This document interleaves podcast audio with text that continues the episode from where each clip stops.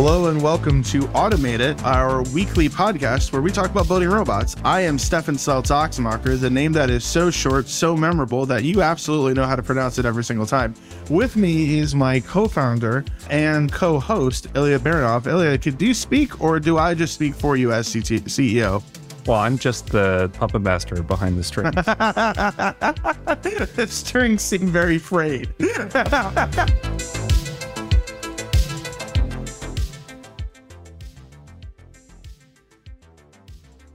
for those of you who are just joining us for the the first time at Automate It we we talk about building robots how we've built robots before and we start off with a game that i that i really love where we draw two cards out of a deck one of which has a technology on it that we either have to fit into a solution or that we might. The other is a setting.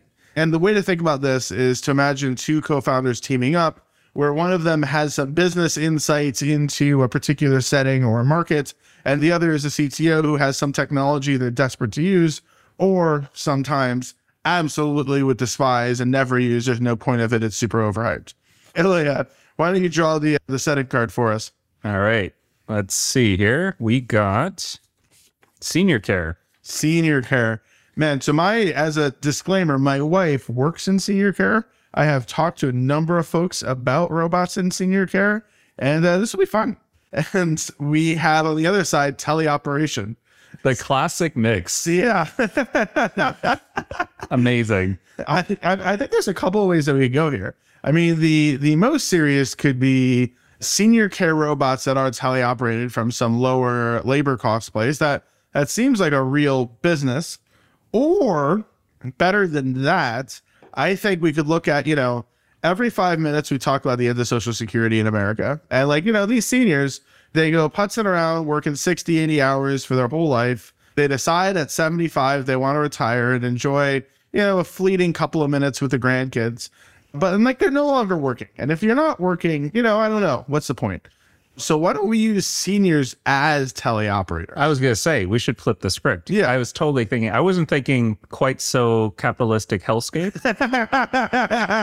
Just thinking more along the lines of maybe vacations for people who have reduced mobility with kind of a VR standpoint. Yeah. But yeah. Uh, let's let's go with the capitalist hellscape. Yeah, let's go to capitalist hellscape. I mean, I think like the thing is, so for those of you who don't know, life in a senior care facility is really expensive. So when, when my wife first moved out here to San Francisco, the senior care facility that she worked in was charging, I want to say like eight to ten thousand dollars per bed per month for an assisted living facility. And that's not a place with like nurses and doctors.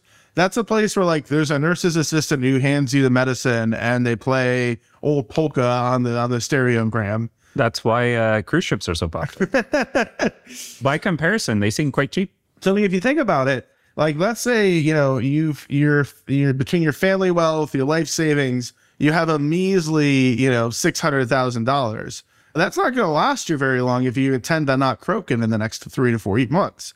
So these seniors, they need to teleoperate. Like, how else are they going to pay their denture bills? It's going to be an interesting case because you need a task which requires a human touch, but doesn't require really quick response rates. So to be fair, I mean, like teleop's never really that good in, in high response rates. Like no matter what, you're gonna see Yeah. a hundred milliseconds of latency. Yeah. So like yeah, maybe like you can drive at up to like 20, 25 miles an hour, but like it's never really like steering the motorcycle around the racetrack at 80 miles an hour. No. So I feel like actually like the seniors aren't going to be that like taken away from that disabled by by having slower reaction time than an, than a 15 year old teleoperator in Paraguay. Yeah, that's true. I, I think the the other problem though is the the inherent nausea with any kind of VR system or any of that stuff. Not just VR systems. Like yeah, honestly, when we did when we did teleop at Starsky, we found that drivers ended up feeling nausea, having having trouble, feeling a bit disoriented after two three hours of of really high stakes, high speed teleop. So my guess is it's not so much uh, a high speed you have to be on all the time type of teleop scenario. It might actually be more of you know maybe autonomy gets you maybe maybe it's say like a robot in a hospital or a robot in a hotel places where people love the idea of robots and then you have a senior who's telling telling people how to get around the hotel. It, it, it could be that. It could be even in that case. What you're really getting at, I think, is is human supervision of automated tasks. Yeah. So what you really want is you want kind of human judgment to come in once in a while, and mm-hmm. most of the time the system is tell is operating itself, but once in a while it gets stuck, Yeah. and you need a human to come in and say, you know what, yes, this is you should do this now because the door is jammed. Go call for help. I do feel like we're getting closer and closer into real business. Yes. Because I now that I think about it, I remember hearing a teleoperated robot where they the pitch was seniors. Yeah. That's deliberately not part of this segment. It's not supposed to be as serious. No. Yeah. Let's get back to capitalist hellscape. Yeah. Capitalist hellscape. So here's here's you know being a Canadian, Mm-hmm. uh, American politics are pretty interesting to me. So Because they're perfect and and, and ideal in every way. yeah, Yeah. absolutely. So I mean, with all the voter intimidation that's been happening in some states, we could have predominantly right-leaning seniors automate their voter I mean, yeah, we could just take the bomb disposal robots and uh, anywhere where you're, let's say, just to make up a thing that would never happen, anywhere where, say, it's illegal to hand out water to people waiting in line to vote, you can just have the bomb disposal robot mow people down. like, you know, if that Actually, that's a good point. Is it illegal for people to hand out waters? I, you know, I don't know. I have to check the Georgia, I mean, Georgia, the country, and statutes on on who can or cannot hand out water. And and I think actually we're we're opening into an interesting area. Let's say you make it the chat roulette of of teleoperation, where the teleoperator is paired with a random device for say until they want to pick away. You'd have kind of complete plausible deniability of whether it was your fault or somebody else's that whatever you did. So you could interact with the physical world and then kind of just, you know, throw your hands up in the air and blame, I don't know, the blockchain that assigns you to that particular robot. And no one can ever know. It's got to be blockchain. It's- always. You need the block. This is a great use case for blockchain. I, I heard this really great coin FTX. We should probably hand it for this endeavor. Yeah, no, less accountability for for teleoperator. Actually, I mean, like, I mean, coming, coming, you know, coming back towards something that might be real but still not is living vicariously through robots. So not so much like a VR type of headset thing of like go see Paris. What I mean is again, bomb disposal robot drives around the Elysee, whatever, really freaks out a lot of people, including, uh, ironically, probably some other seniors. While all some blue hair in Florida is having the time of her life doing the trip she never got to do. That's yeah, yeah. And then there, there's a full American, you know, the army helps you get where you want to go in life kind of angle that we should we should think about. I think the VA actually, so like not a lot of people want to sell weaponized robots to the military. Kind of maybe the way that you breach that subject initially is you can sell sell non-weaponized robots to the VA and give old veterans the ability to travel around the world on treaded vehicles. They're pretty light. They only weigh like one to four tons. Allowed to drive around the sidewalks of Europe and and Georgia and if anywhere else they are interested in. Bring freedom wherever they go. yeah. Oh, that got dark. what other teleoperation case could you have? I mean, so I so to go to talk about the serious one. People who work in senior living facilities are actually incredibly hard to staff. This is a hard job that is relatively thankless. Many of the companies that run these senior living facilities are are real estate investment trusts with a couple of extra wrinkles around it. So they end up being very bottom line uh, focused. They hire a bunch of blue collar workers. They're paying somewhere between minimum wage and like, you know, top end retail wages. So like, let's say in between a McDonald's and a Best Buy, but it's a job that you need special licensing for. When, when my wife was managing a bunch of people who had this job, many of them would actually have like two full-time jobs. They'd be working like 60, 80 hours a week and seeing their senior care job as kind of like the way they were giving back because many of them were from cultures that put a lot of value in taking care of seniors and and and doing things like that. So i mean i think like what you could if you were willing to make it a cross-border teleoperation system you really could have people from like paraguay bolivia ecuador peru who would just be stoked to give back to an older generation would be really happy to make the six or seven dollars an hour that that system could pay them probably because let's say the system's earning 16 17 dollars an hour four to four to six dollars is profit the next six is for the robot the next six is for the teleoperator. And that's hard so that adds up to more than $16 but you could you would have a system like that and and, and end up having like not senior care that could solve all problems, but probably actually you could do some stuff that people can't currently do. And the in-person caregivers could spend more of their time focusing on face-to-face connections and, and, and adding face-to-face value. I mean, I think I think the thing you got to think about is how are you defining care, right? Because if you if you have to do any kind of manipulation task, you immediately blow the cost of the robot. Yeah. Like if it's a screen on wheels, Yeah. a few thousand bucks in production. A double robot. Yeah, right. If it's if it's anything that has to pick stuff up, Yeah. it's immediately a hundred cuts. Well, also, I don't think I want a robotic arm capable of moving engine blocks picking up grandma. But- I, I don't. I don't know if like that is if that is quite interesting because grandma is a little frail, and with whatever eight hundred you know pounds per square inch torque, whatever, grandma is not doing so well if there's a bit of controls issues, Yeah. and there's always controls issues. No, but I mean, even just picking up basic stuff, right? Like, you know, bring me a glass of water sort of thing. But you could use it as a force multiplier where you still have a few humans around, but you have kind of gopher bots. But what's what's yeah, I mean, you could use them as gopher bots. You could use them as cameras on wheels to check in on people and see if they're doing well. And as a result, to do check-ins on an hour basis, whereas right now it might be three or four hours because a lot of bad things can happen in the extra two to three hours. So, I mean, I feel, you know, pretty reasonably people will be uncomfortable with robots checking in on them, right? I don't know. How, how, how, I, I, I'd really love to hear listeners if, if anybody out there wants to reach out to us. How has even just telepresence taken off with, with the senior care kind of case? Because uh, is it very used to, assuming somebody sets it up for you so you don't have to worry about it? Yeah. It just works. I mean, I know, Is I it- know I've seen that is from Facebook, who would never lie to me. That the the Facebook telepresence thing always has a picture of a senior talking to their grandkids. Their grandkids. And, and if it's in an ad, it, it must be true. I mean, Facebook only ever lies about election related. We're getting more than a little political today.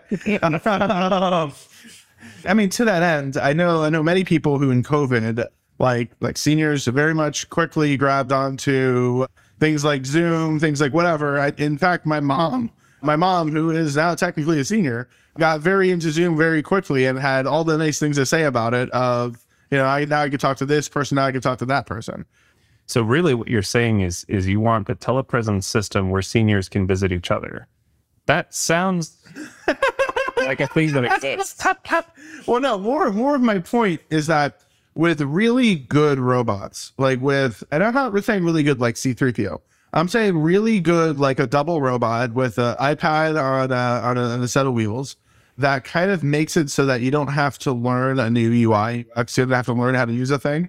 There's just suddenly a face looking at you, and there's a camera attached to that face, and you can talk to a person. I think that is not too terrifying, not too dystopian, and means that like that senior is going to see a lot more faces. They're gonna they're gonna have a lot more human interaction.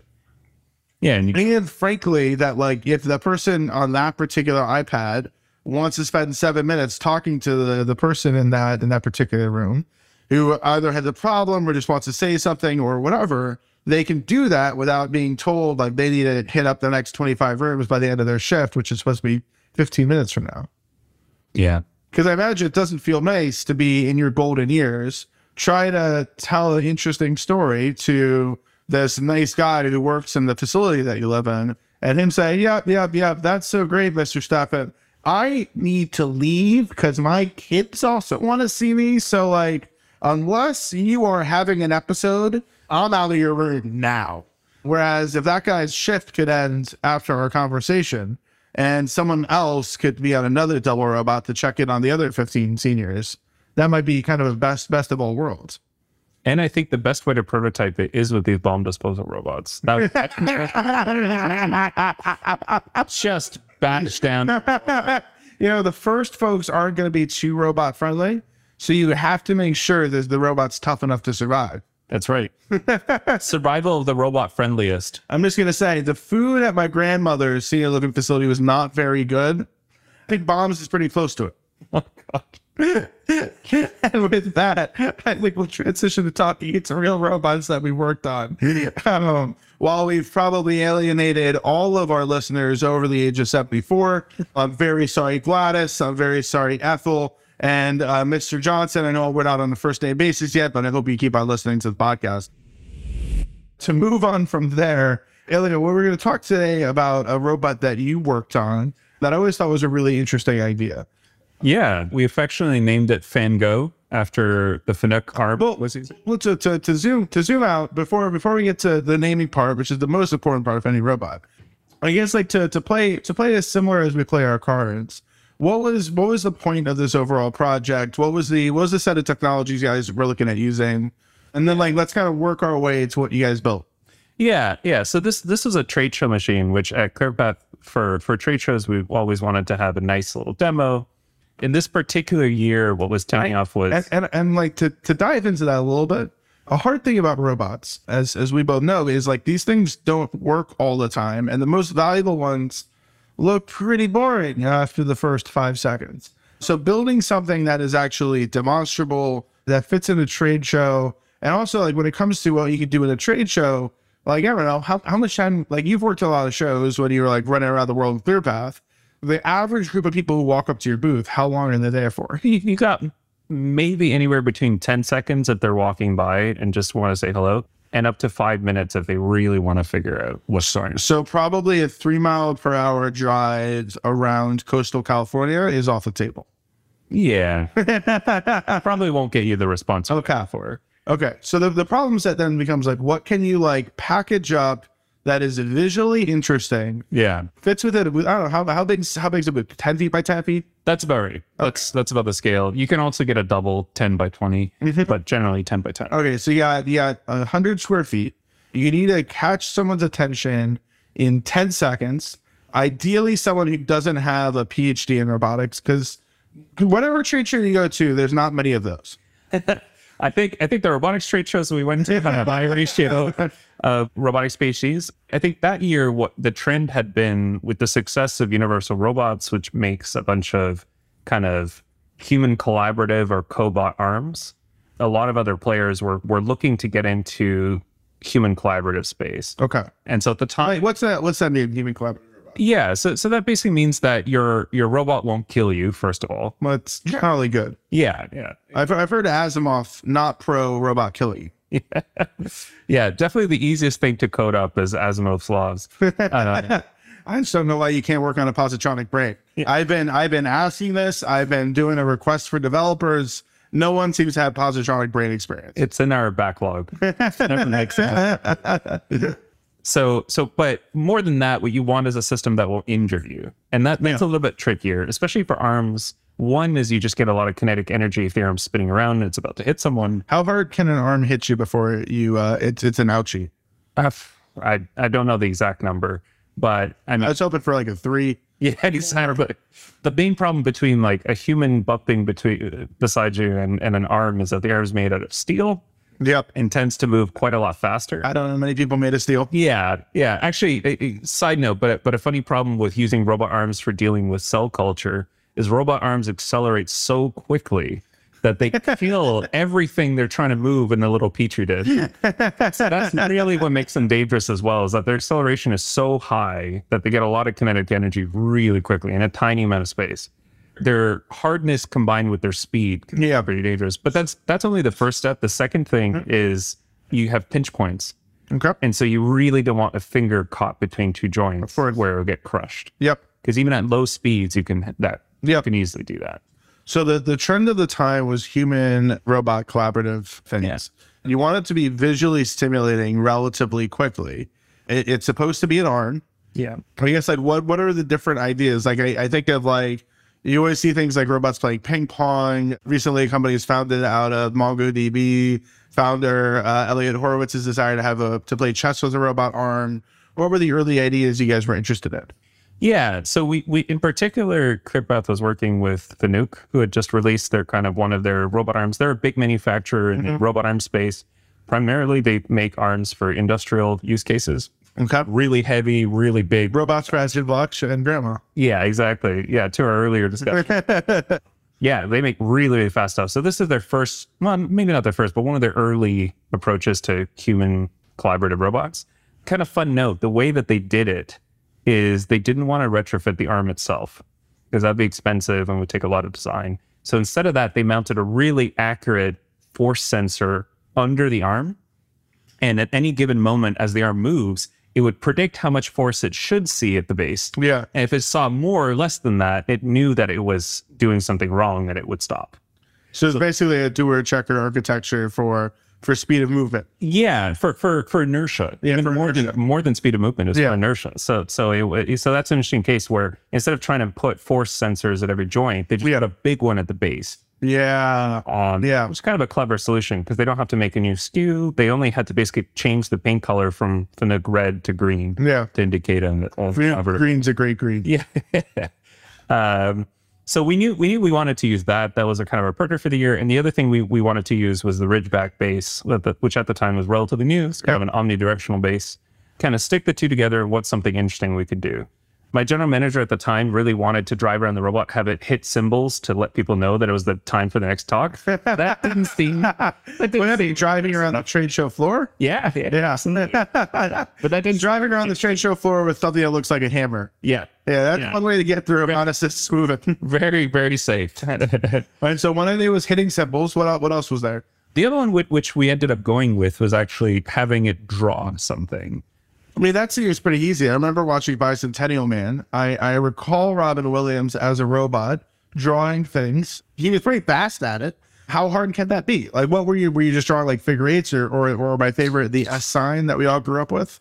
Yeah, I, I started off the project thinking that I could make it draw realistically, and that was like quickly, you know, classic engineer like, oh yeah, how hard is art? Like whatever, not big deal.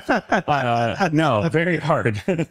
so I, I really wanted to, to kind of drive around the the conference room, take photos of people, and, and give out a little business card with their with their drawn kind of photo and and our little logo.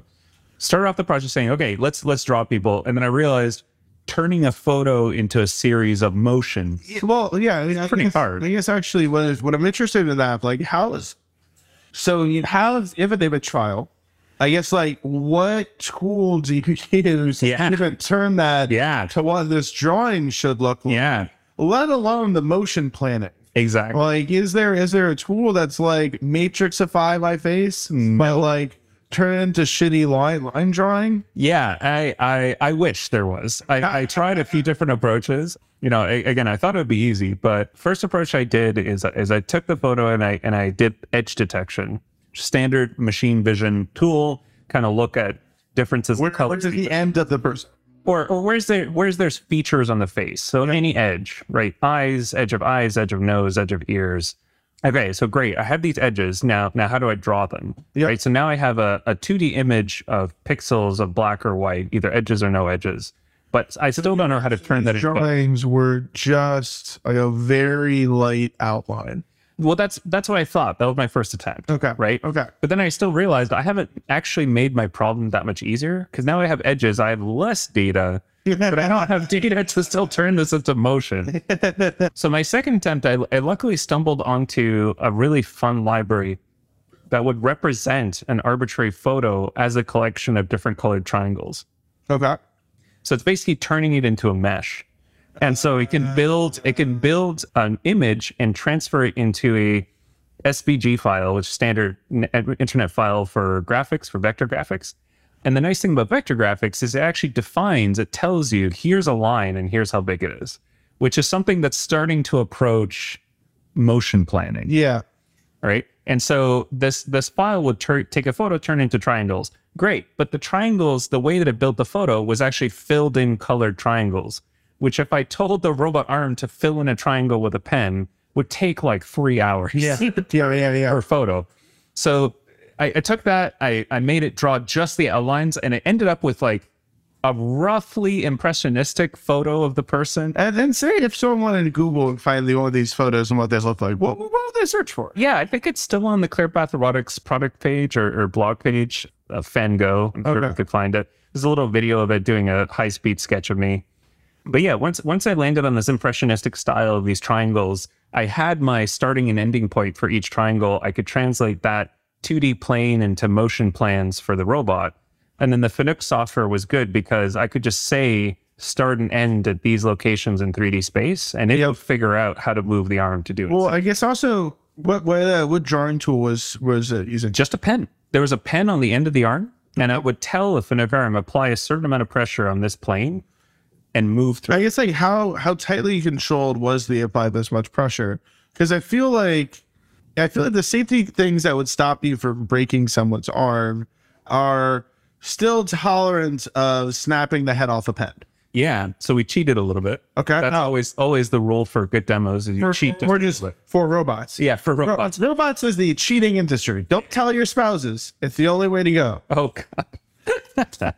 so basically, what we did is the pen was mounted on a very small spring, And so we always had a little bit of leeway. And so the spring would always apply kind of a constant pressure, and the arm could be off by three or four millimeters, and the pen would still touch the page. I wonder how many people have this picture framed in their house. Hopefully, everyone at that conference. I, so, so I, I worked. I worked at it. I got it down to about three minutes per person, Okay. which was within that kind of attention span window. and like let's let's talk through that pipeline. So, what year roughly was this? Ish. 2015. Okay. So 2015. Maybe you have like a Point Grey camera, or do you have like what? Cheapo USB webcam. Okay. So cheapo USB cam is mounted somewhere like just like in the booth. Nope, right on the robot. The robot would rove and take photos of It people. was, it was actually roving, taking. That's cool in and of itself. Yeah. Okay. What, what was it? Following a person with an offset? No, it would randomly walk until somebody would see the little placard on it that said "press this button to take a to get a sketch," and then people would press the button, and that would trigger the operation of take a photo, look for the face using standard Yeah. machine learning face tools. So all this was on a mobile robot, battery Yeah. powered. yeah. Okay. So the robot would rove around the conference, and it would take photos. And like, and, and what what what's the base of the vehicle again? It's a it's a it's a ClearPath. Ridgeback, Okay. It's, kind of omnidirectional robot. okay. Then like how what's what were like the, the dimensions of a Ridgeback? How big is this robot? four feet by four feet, about Okay. two feet tall. So you wouldn't want to share an elevator with it. You could squeeze in. Yeah, but it wouldn't. You know, I, it, It wouldn't be comfortable. it, it wouldn't be a friendly elevator companion. So it's it's a four foot by four foot omnidirectional robot. It's got an arm. Does it does it have anything else? A beret? Does it maybe have an accent that makes me feel like it's doing me a favor by drawing me instead of like me as the art, the inspiration? Any any other pieces of uh, flair? We did 3D print one ear Okay. From the inspiration Van Gogh. So there was a 3D printed ear stuck on the side of it. I remember. and that get decided as did, did people notice that or did that get I don't think people noticed it. I, th- I think maybe one or two people got the joke, but it was kind of a small detail. It would have been better if, like, after after drawing a particularly stressful person, it just like ripped one of its ears off and hucked the person. That, As we discussed earlier, robots throwing things at people are probably not, Probably a bad idea. yeah, not, not the good look. Okay, so this free roving four foot by four foot robot has an arm. It has a, a cheapo USB camera on it.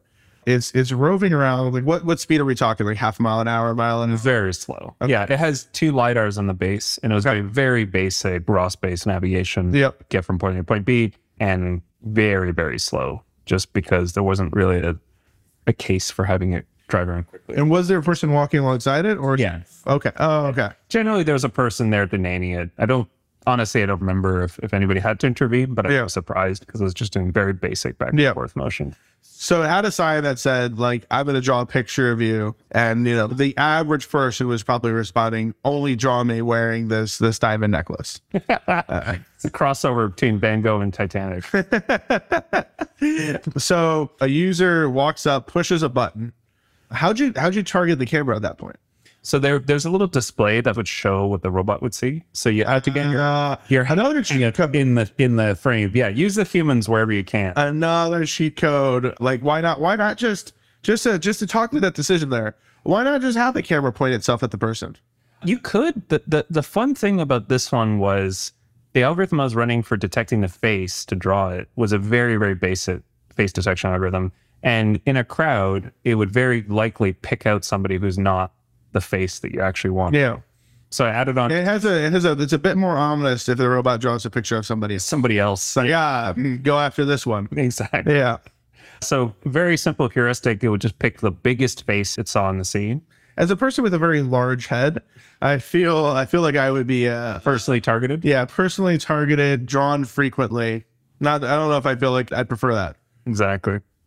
So you click the button, it, it targets the biggest head, and then it run it immediately runs the face to triangles. Yeah. Uh, okay. Yeah, so it runs this open source. I forget the name of it honestly, but it was an open source little SVG generator that then I would desaturate, pick the top thirty percent biggest triangles, and then draw out those triangles. I mean, did it look much more real with all the triangles, or why'd you pick thirty the thirty percent biggest triangle? Because I I wanted it to finish within a few minutes. Oh, right, I didn't want it spending hours just. Did you, did you see like an increase in how good the picture looks at more triangles? Oh yeah, yeah, yeah, for sure, for sure. It got more and more realistic. I mean, it never got picture perfect. It's Yeah. kind of an impressionist sort of painting. yeah. Pe- people don't say that we are made of butt triangles. Yes. Yeah. Well, oh, okay, so pick the first thirty percent to stay within that five minute time window. So now you have your drawing. What's the next part of the pipeline?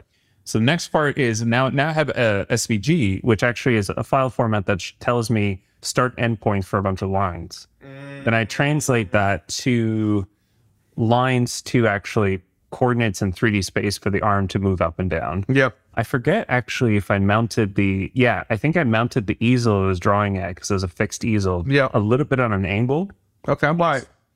Just so it looks nice. Oh, And then I just had a little bit of math to translate just up and down, left and right motion to a little bit of depth motion as well. what was the full range of motion of the arm? I mean, like, I mean, imagine you just limited it so it wasn't going drawing on people's drawing triangles on people's real faces. Yeah, no, no, no attacking real humans. We had it. We had to kind of stay within a, a roughly one foot by one foot box. Yeah, and I imagine that one foot by one foot box is in the middle of the the the ClearPath vehicle, meaning that nobody could physically walk within it. Exactly. Also bad to draw on people's legs. They don't care for that. Yeah.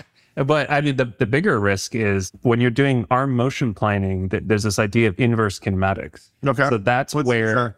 yeah. So, so that's basically where I know where the end of my pen needs to be for Mm-hmm. my drawing, but I don't know exactly what each joint of my arm needs to do. I don't know about you, but I always think about my joints when I uh when you drawing and move. Yeah. yeah. Exactly. As a human, if you reach for something, you don't think like I'm going to move my elbow 10 degrees. What you're thinking is I'm going to reach this point and your joints kind of sort of figure it out. Yeah. I mean that's where the compute is. Well, that's that's what the brain is doing. Yeah. so the, the equivalent to that for robotics is inverse kinematics, where you know your endpoint and you kind of solve the problem of where your joints seem to be. The problem is with inverse kinematics is there are positions where there's infinite solutions. Mm-hmm. like if I hold my hand steady or my wrist steady, you could think I can move my shoulder and elbow mm-hmm. and my hand will remain steady. Yeah. So there's a lot of different solutions for the same problem. So it's an optimization problem of where is the best place for my joint to be Exactly. based on some function of different variables and, and costs. And and the best part is what you're optimizing for generally for robots is efficiency, either time wise or energy wise. Mm-hmm. And sometimes that could produce undesirable results. Sometimes your robot arm will decide your inverse math math will come out that going from point A to point B requires your arm to swing way around the space to get to point B. And having the arm unpredictably do that in the middle of a trade show would be probably a bad idea. You you'd end up in some faces. Well, you'd probably end up hitting some faces. so bounding the box to a small space kind of ensured that the joint solution would always be in the same area. So like I'm watching a video of one of these drawings and it's upside down. Why why is that? That was a bug. But here's the best part. It was a bug that ended up being a feature Okay. because I decided it was more kind of mysterious to see it drawing things. and then the last second, you flip it upside down and it looks sort of more realistic. My God, this that doesn't look like me at all. Oh, I I guess. It kind of looks like me. Sounds like, you know, it's like those YouTube videos of people drawing upside down. You don't know what they're drawing until the last second. Yeah. Yeah, that that sort of thing. So it was a bug originally, and then I left it in place for fun. But like why so another thing that springs to mind with this, you were originally doing that filter layer just like looking at the boundaries.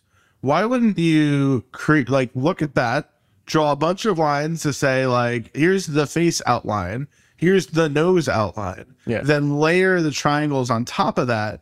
Because then you could have 50% of triangles, but like it would look more face like and less geometric. Less geometric. The, the the the part you're skipping over there is how do you get from dots in 2D grid, which is your image, Yeah. to vectors or lines, Yeah. right? Because you could, if you try to draw an algorithm that says I'm going to cover all of these dots with the minimum amount of lines, you're again up to an NP hard problem of like what is the minimum amount of lines to connect all of these points? It's the traveling salesman problem all over again, Yeah.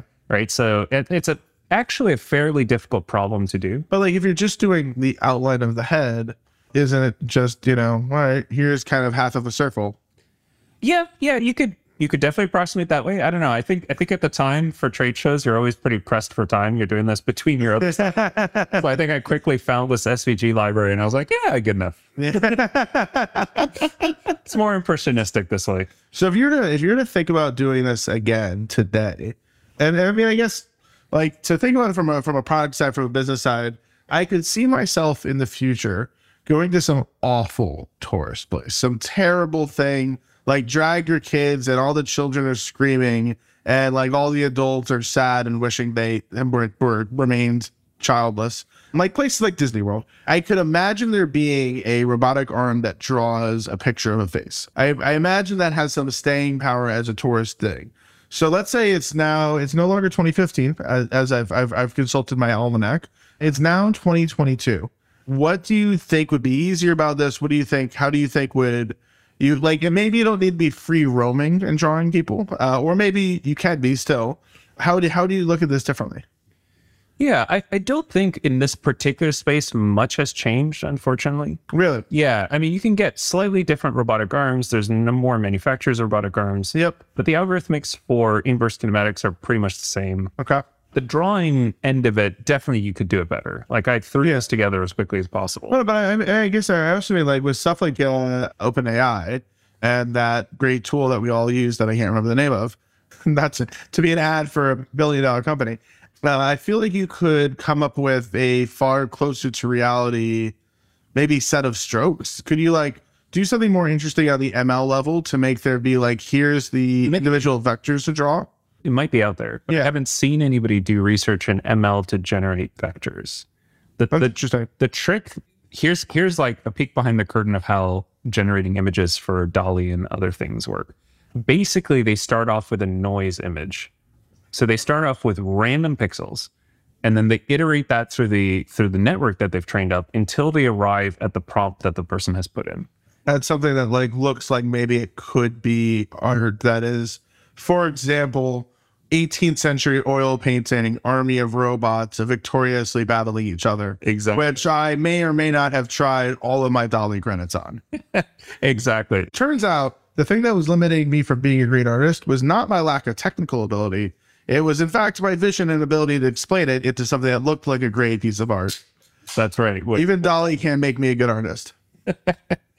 But that whole that whole framework is built on the idea of the information density of a random array of pixels is high enough that you can kind of suss out almost any image you want. Mm-hmm. And so that's really not working in vectors. Basically, if you squint at any blurry image, you can come up with any blurry image. Yeah, it's- for the human equivalent, yeah. and they gets a little less blurry. Like I, I reads I- okay. as a kid, I looked out the, the the the tree outside my window. I could see things in the tree, imagining whatever that type of thing. Yeah, your childhood sounded interesting. but that that whole thing predicates on on these kind of pixel space, and so mm-hmm. I don't know that anybody's tried to do that for vectors. So you might generate a more interesting image. I don't know if you could still generate more accurate vectors, especially to draw a particular person. Yeah, I- it- like for DALL-E or for any of these kind of generative uh, machine learning algorithms, it's pretty hard to to draw a particular person unless that person is extremely well represented in the training data set. yeah, So I could say like draw Arnold Schwarzenegger and you get somebody pretty close. yeah. But but like drawing my uncle Jim, He's a great looking guy. it's gonna be very difficult to describe exactly what I want drawn. Yeah, So so yeah, I, I don't know that ML would help us much. but mean, couldn't you just do something like a transform between like here's here's a captured image of a human. Turn this into something that looks like it's drawn on a piece of paper and deduce vectors from that.